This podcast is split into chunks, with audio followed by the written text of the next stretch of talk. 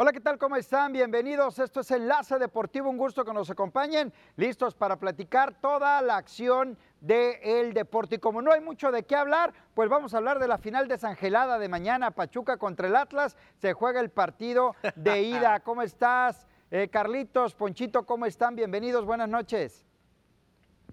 ¿Qué tal, Abisaid? ¿Qué tal, eh, Alfonso? Hasta Ciudad Obregón. Pues ya lo dices, no, no hay mucho, no hay mucho que tocar. La final del fútbol mexicano, algunos ya ven como favorito al Pachuca, yo todavía reservo mi comentario. Vamos a ver la actividad de los mexicanos en las grandes ligas. Poncho, buenas noches. Buenas noches, Abisaid. Eh, Carlos, efectivamente vamos a platicar de esos temas este, y muchos otros más. Y bueno, en torno al tema de la final del fútbol mexicano que arranca el día de mañana con el tema del Atlas enfrentando y recibiendo al equipo del Pachuca, pues la verdad es una final muy, pero muy pareja. Una final pareja, efectivamente. Ya hablando en serio, vamos a platicar de la final del fútbol mexicano y con eso arrancamos, ¿no? Con la final de ida para mañana a las 8 de la noche arranca el eh, partido de ida en el Estadio Jalisco, un rojinegros del Atlas muy regular a lo largo del torneo, un Pachuca que fue líder del campeonato, ahí estuvo peleando con Tigres a la par. Eh, el liderato y al final se quedó con ello, ¿no? Y un Pachuca que viene jugando muy bien, sobre todo la etapa de la liguilla, y que con contundencia y con buen fútbol dejó en el camino a las Águilas del América. ¿Qué ha pasado en la liguilla? Eh, en cuanto a ganados, dos para el Pachuca, dos empates. Eh, no ha perdido un solo partido. El Atlas tiene dos ganados, un empate y una derrota, goles anotados muy parejos, nueve para el Pachuca, ocho para el Atlas, recibidos también parejos, seis para el Atlas, cinco para Pachuca. La posición que tuvieron en el campeonato en la temporada regular, Pachuca fue líder y el Atlas fue tercero. Me parece merecida la llegada de estos dos equipos a la gran final del fútbol mexicano. Hablabas, eh, Carlitos, de una final muy pareja y que te reservas eh, aún dar un, claro candidato para ser campeón, coincido contigo, y las estadísticas es lo que nos arroja, ¿no? Aunque el Pachuca sí me parece que llega con ventaja, va a cerrar en casa, se elimina la posición en la tabla, es decir, el marcador global, si hay empate, nos va a mandar a la largue o bien a los penaltis. Pero sí, Pachuca, por ser líder, por cerrar en casa, por lo hecho en liguilla, me parece que llega con ligera ventaja.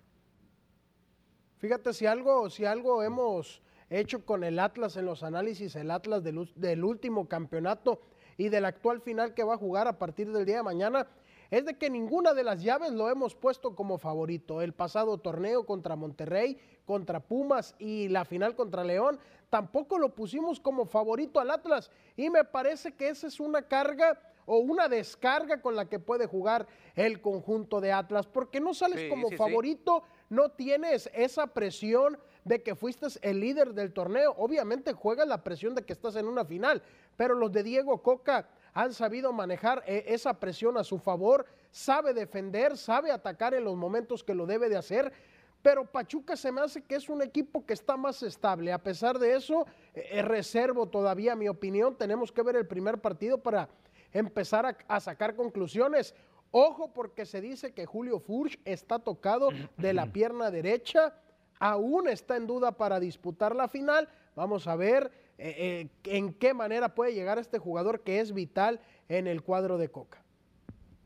Sí, exactamente. No, imagínense, en seis meses está jugando dos finales el equipo del Atlas. ¿Quién lo iba a decir? Y bueno, ahí está otra vez repitiéndose una final eh, de la gente de Alejandro Irragori, este hombre que trae a Grupo Lergi con el Atlas, y otra vez enfrentando a Grupo Pachuca, ¿no? en la final pasada el hermano de Pachuca, que es el León, ahora enfrentando al Pachuca. Vamos a ver si se lo lleva en carro completo el Atlas, pero la realidad es que es una final muy pareja, ¿no? Por lo que hemos visto en el rendimiento de estos dos equipos en la liguilla, el conjunto del Atlas eliminando ahí a Tigres, que era un equipo muy complicado, muy poderoso y que estuvo a punto de dejarlo fuera, ¿no? Y también un equipo del Pachuca que su estilo de juego ordenado, muy ofensivo, muy disciplinado puede complicarle al Atlas, pero también eh, como es para defender el Atlas, puede que eso se le complique para atacar al equipo de Pachuca. yo tengo, yo tengo una duda así rapidito, si me la puedes contestar. ¿Es atractivo en cuestión del público, en cuestión de afición, eh, en cuestión de historia, en cuestión de equipos, ver un Atlas contra Pachuca o hubiese sido más interesante ver un Tigres América o un Tigres Atlas, eh, digo, perdón, un, un Atlas América ¿Te parece que es una final atractiva del fútbol mexicano? Con todo respeto, pero no la es. Con todo respeto, no, la, es. En cuanto a nombres de equipos, futbolísticamente me parece que sí. Futbolísticamente me parece que los dos equipos han venido demostrando desde el torneo anterior. El Atlas es el campeón del fútbol mexicano, juega bien al fútbol. Este Pachuca ya lo veíamos desde hace un año, cuando echa en reclasificación a Chivas, cuando echa en cuartos de final al América cómo se venía conformando este equipo que si bien es cierto, ya tiene otro entrenador, también tiene jugadores de la talla de Romario Ibarra, de la talla de Nico Ibáñez, de la talla de Avilés Hurtado, que han venido a cambiarle la cara a este Pachuca y a mejorarlo futbolísticamente anda muy bien y prueba de ello lo que hizo a lo largo del torneo y lo que hizo en la liguilla. El Atlas es el campeón del fútbol mexicano, echó al Guadalajara, echó a Tigres y, me parece que con todo merecimiento ahí está. Futbolísticamente, por supuesto que es atractiva la final, hay que verlo, hay que disfrutarlo, pero no vamos a tapar el sol con un dedo. Por supuesto que queremos ver a Chivas, queremos ver a Cruz Azul, a la América, al propio Tigres, al propio Monterrey, que poco a poco se han ido ganando un nombre por la calidad de jugadores que tiene, pero por supuesto que no vamos a minimizar el que esté en Atlas y Pachuca en este momento. Ahondando un poquito, rascándole un poco a, a quién puedo poner yo en lo particular como favorito, insisto, me parece que sí llega con ventaja el Pachuca por la posición en la tabla, lo he hecho en el torneo regular, lo he hecho en la liguilla y sobre todo lo que para mi punto de vista deja de hacer el Atlas en lo que fue el partido de vuelta, sobre todo ante Tigres, que llegabas con una ventaja casi contundente, una ventaja prácticamente para estar en la final y Tigres estuvo a punto de sacarte el resultado y de dejarte en el camino.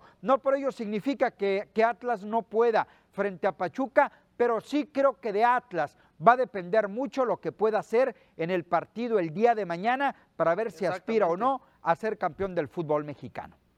Imaginen, imaginen que la Champions, la final fuera Benfica contra el equipo de Villarreal. Obviamente no iba a ser atractiva para nadie, ¿no? Es lo mismo, es prácticamente lo mismo. Es algo parecido, ¿no, Carlito? No sé qué opines.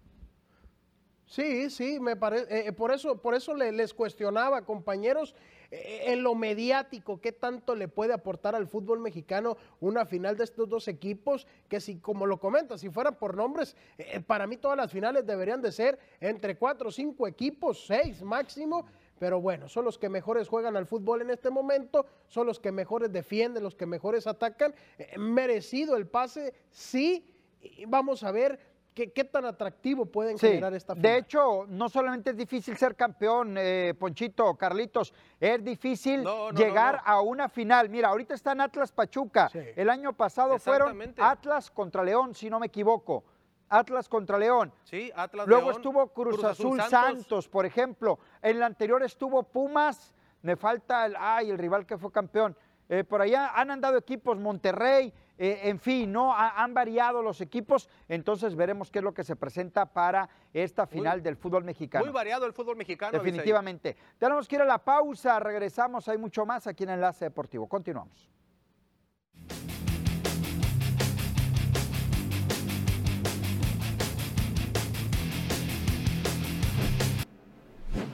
No solo en los deportes la fuerza y el rendimiento son importantes, hay otro lugar en donde esas cualidades hacen la diferencia. Ese lugar es en la construcción, ya sea en obra nueva o remodelación, en obra grande o en tu hogar. El mejor jugador de tu equipo es Adhesivos para Recubrimientos Niaza tus recubrimientos estarán bien respaldados por la adherencia y gran desempeño de los adhesivos Niasa. Así que no lo olvides, incorpora al jugador que hará la diferencia en tu proyecto. Niasa, entre tú y tu obra.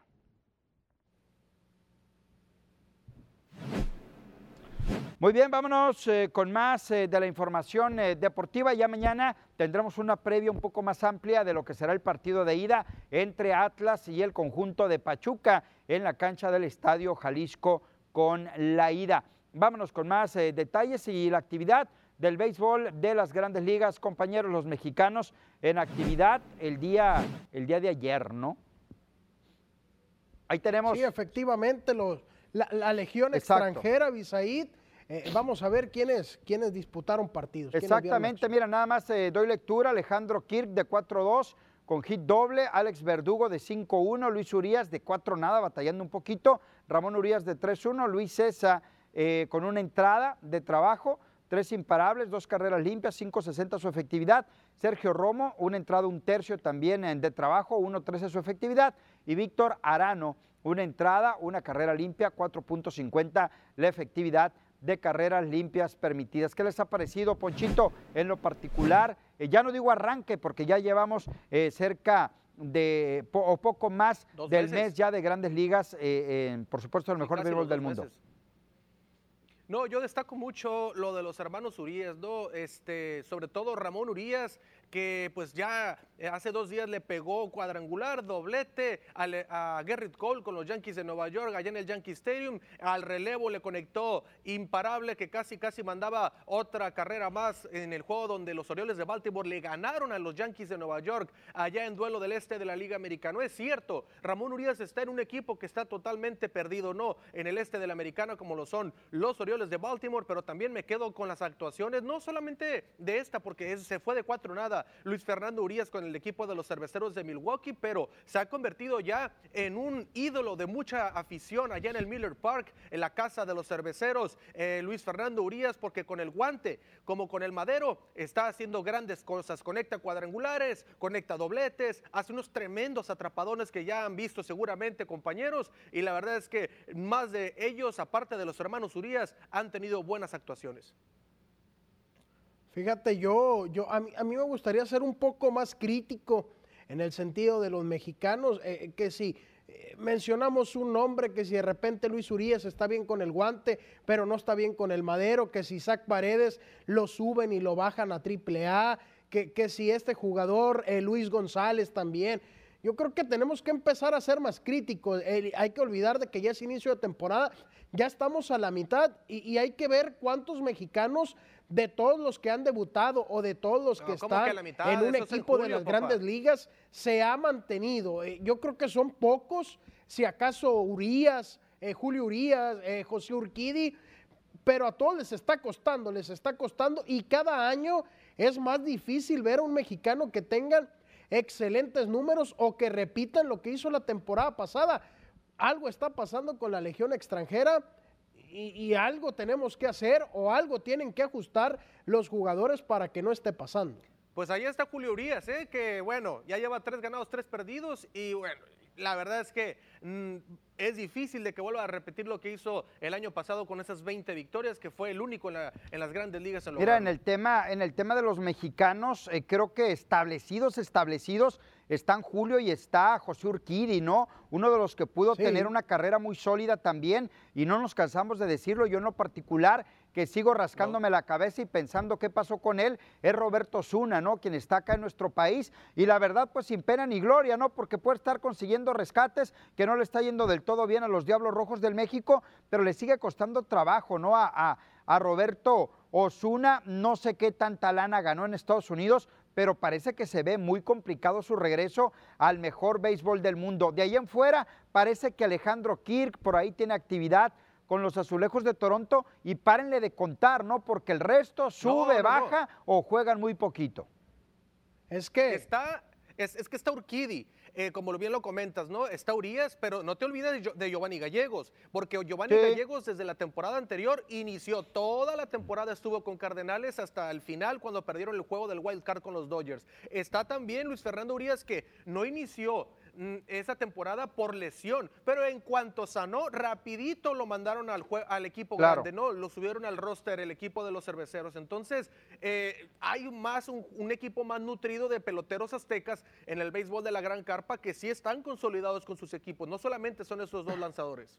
Y es que, y es que no, no es que los estemos dejando fuera, Poncho, ¿eh? no te equivoques. Lo que hablamos es de la constancia Dime, eh, eh, los hermanos, los hermanos Urias, eh, cada cuánto son consistentes que tú digas, se van de 4-3 en todos los partidos, se van de 4-4 o, conectan un cuadrangular por lo menos. Es una comparación en la cual no voy a entrar, pero la voy a hacer, porque son latinoamericanos. ¿Por qué? No comparamos a un Urias con algún pelotero dominicano, con algún Tati Junior, algo así. ¿Por qué no decir están al nivel o van a estar a ese nivel? Hablamos de Urquidi y de Carlos, el Julio año pasado porque son los que están los 10 consiguiendo mejores. victorias y los que son constantes. Por eso, el año pasado estuvo dentro de los 10 mejores lanzadores en el bullpen, Giovanni Gallegos. Esta temporada arrancó muy bien. Ahora estas últimas dos salidas, si acaso, le han pegado, pero ya la última que tuvo, ahora sí, se vio dominante con esos tres bateadores que enfrentó. Entonces, eh, me parece que es algo normal que fallen en alguna ocasión, pero si hablamos de números constantes está bien. No metemos a Urias, a Luis Fernando Urias, pero no me dejes fuera a Giovanni Gallegos porque ha tenido una muy buena temporada tanto No, en el se lo 2021 aplaudimos, ¿eh? como la se- 2022. Aquí se lo aplaudimos, Poncho, no te equivoques. Aquí se lo aplaudimos cuando hacen las cosas bien. Hemos criticado a Julio, hemos criticado a José Luis, lo hemos criticado. No es que dejemos fuera o, no es que no metamos a uno. No me digas que Urquidi tiene mejores números que Gallegos, por favor. No, no, no, no. Y es que no es una comparación. Por eso te Entonces, digo, a Urquidi cuando entonces. le dan, se le critica. A Urquidi cuando No. le dan, se le critica. No, pero Urquidi. Por eso, papá, porque le dan mucho, le dan No, demasiado pero, a Urquidi, muy pero, seguido. pero el tema de Urquidi. Bueno, pues que lo va el, a el decir, tema, ahora, el pero tema. vas a decir, ay, Poncho, es que él es abridor y No, va, va no, más lo- entradas. no, a ver. Bueno, pero Giovanni Gallegos cuando sale, sale pero con dominante, todo respeto, dominante, dominante, con dominante. todo respeto- Todos los lanzadores en algún momento van a flaquear, pero yo veo flaquear más No. a Urquidi que a Con Gallegos. todo es la respeto, realidad. Urquidi, tres victorias en series mundiales, o sea, ya establecido en grandes ligas con Astros, con todo Sí. respeto, para Gallegos, que tiene una trayectoria muy buena, pero ahorita yo creo que si hay dos peloteros a los cuales tenemos que destacar como mexicanos establecidos, son Urquidi y Julio Urias, sin duda alguna. Ya después, no concuerdo, después. Ahí va en esa lista, me parece Gallegos, después el. Sí. resto. Vamos a una pausa, regresamos.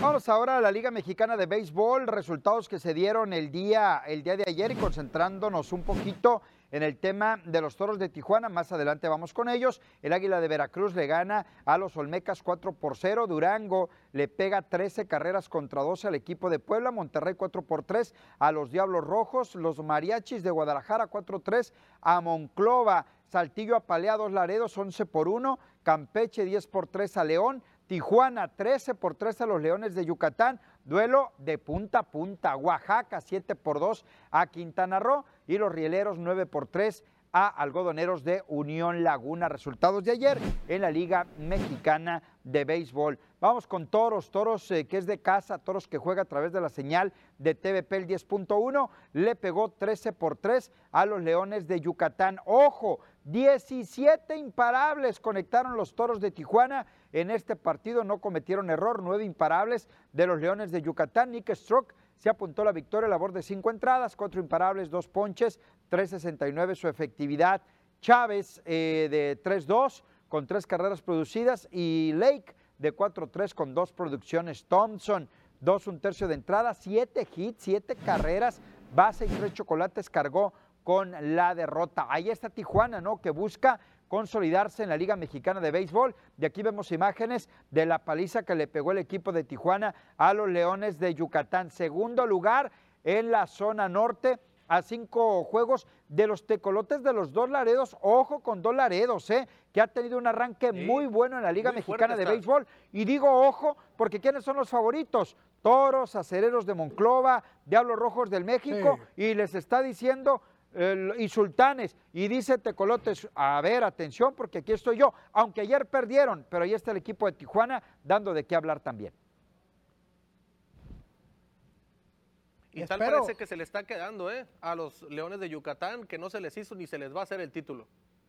Espero que no hayas dejado a ninguno afuera de los favoritos porque ya vimos que Poncho se molesta cuando dejan a, a un equipo, algún jugador fuera de alguna lista. No, mi hermano, pero aquí en bueno, México sí Tijuana, concuerdo que esos son los Tijuana- favoritos. Aquí sí. Tijuana está bien equilibrado entre picheo y poder de bateo. Para mí, Tijuana, eh, un candidato fuerte. Habrá que esperar, la temporada es joven todavía, pero Tijuana eh, está muy bien segmentado en esos dos sectores. Sí, que si bien es cierto, los tecolotes de los dos Laredos han tenido un buen arranque de campaña, mes pasadito de temporada ya el que tenemos, ahí le va a estar peleando Sultanes, le va a estar peleando Tijuana sobre todo, que debe de ser considerado el favorito, ¿no? Después del título obtenido apenas la campaña anterior. Está Tijuana, México, el equipo de México, Sultanes, pero la verdad, compañeros, no sé ustedes qué opinen. El equipo de los dos Laredos, me parece que el gran picheo que están mostrando en esta temporada, el bullpen sobre todo, hay que hablar de un poco de la profundidad del picheo, es lo que ha mantenido a este equipo ahí. De mantenerse sano el conjunto de los tecolotes de los dos Laredos, me parece que va a ser muy difícil de que los tumben en la postemporada porque han mostrado un dominio muy, pero muy fuerte y para jugar de local en lo que resta de la temporada en la zona norte va a ser difícil. Vamos a ver si es constante, ¿no? Dos Laredos en, en, el resto de la campaña y lo digo por lo fuerte que está sobre todo Sultanes de Monterrey y el equipo de los Toros de Tijuana. Necesita ser constante toda la campaña, por lo pronto el arranque es muy bueno, de acuerdo, está lidereando, eh, si no me equivoco son únicamente siete derrotas las que tiene Tecolotes de los dos Laredos en este arranque de campaña, entonces difícilmente les están sacando los partidos. Constancia, a ver si la tienen a lo largo de la campaña. Sí, efectivamente, eso, eso es lo que cuesta, eh, eh, lo que se les complica a los equipos, Avi. En una temporada tan larga, Así es. el ser constante es algo vital. Definitivamente. Poncho, Carlitos, ya nos vamos, pero mañana aquí nos vemos con lo mejor del deporte en Enlace Deportivo. Saludos, Poncho, un abrazo, ya no te enojes. Se peleen, hombre, vámonos. No defiendan lo indefendible. mañana.